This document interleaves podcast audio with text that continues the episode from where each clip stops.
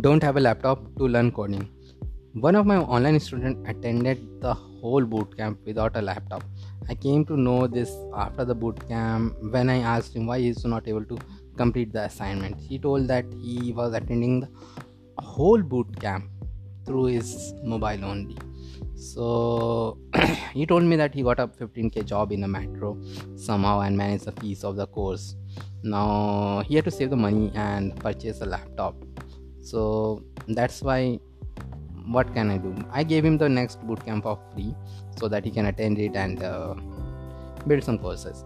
But i have never heard stories like this in in india but now i am seeing that a lot of people are like that. Uh, laptop is a big thing because a workable laptop even a second-hand workable laptop is like 20000 rupees. Without that even a simple web development web app development actually doesn't require a very heavy laptop because uh, the vs code is the main thing for web app development nowadays. And it doesn't require a very very high high-end system. Like a, I know one of my students have a 4 gb ram and i3 fifth generation and it is working quite fine. But at least you have that thing. A lot of people people have the passion to learn coding but laptops becomes the hurdle and um, that is there. But what to do people who don't have a laptop? I've heard stories a lot like this for in africa also. People don't have uh, laptops and all and uh, they do coding on their mobile. But uh, now i'm seeing that in india also. So what to do? There is one another thing which i want to tell which you can do if you don't have a laptop to learn coding. Okay you attain those boot camps on your mobile and that and all and is okay. But then then you go to a internet cafe. There there still you find an internet cafe in your city. It is not like that internet cafes are not there you find an internet cafe there. And then what then should i download the vs code there? No you, you cannot download a vs code there. Okay and uh, the person will also not allow you to download the vs code. So what to do? There are a lot of online code editor. Okay so there's a lot of online code editor like jsbin in which you can write the whole of the code. I generally don't recommend like that but if you have a problem you can write whole lot of the code. Whole of the html css javascript in that and you can practice your coding.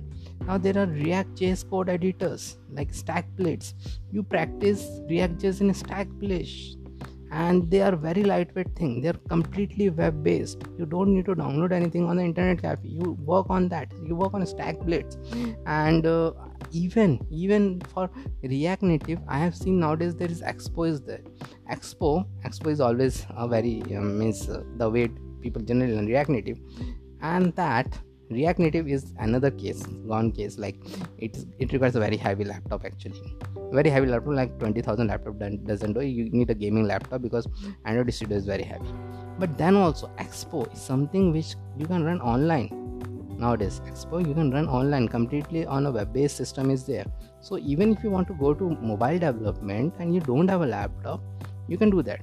Or get a laptop from your friend or somewhere uh, or even at a job I know at a job, maybe you're working in a job in which a laptop is there only in the office, but maybe you can sneak out some one hour time and all those things. And even in those laptops, you are not. Um, I know most of the laptops are very low configured laptops in the offices which you get in in those kind of jobs, not a IT job. Those kind of jobs you get very low kind of uh, things like desktop or a laptop or whatever and also the web based thing you can do so do web-based thing do web-based thing then html css javascript through a web browser. Learn react js through a web browser. So jsbin is the way to go. Stackblitz is the way to go.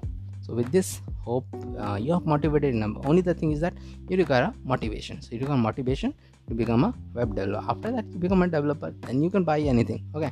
So that is like that. Okay? This i will end today's podcast. Thank you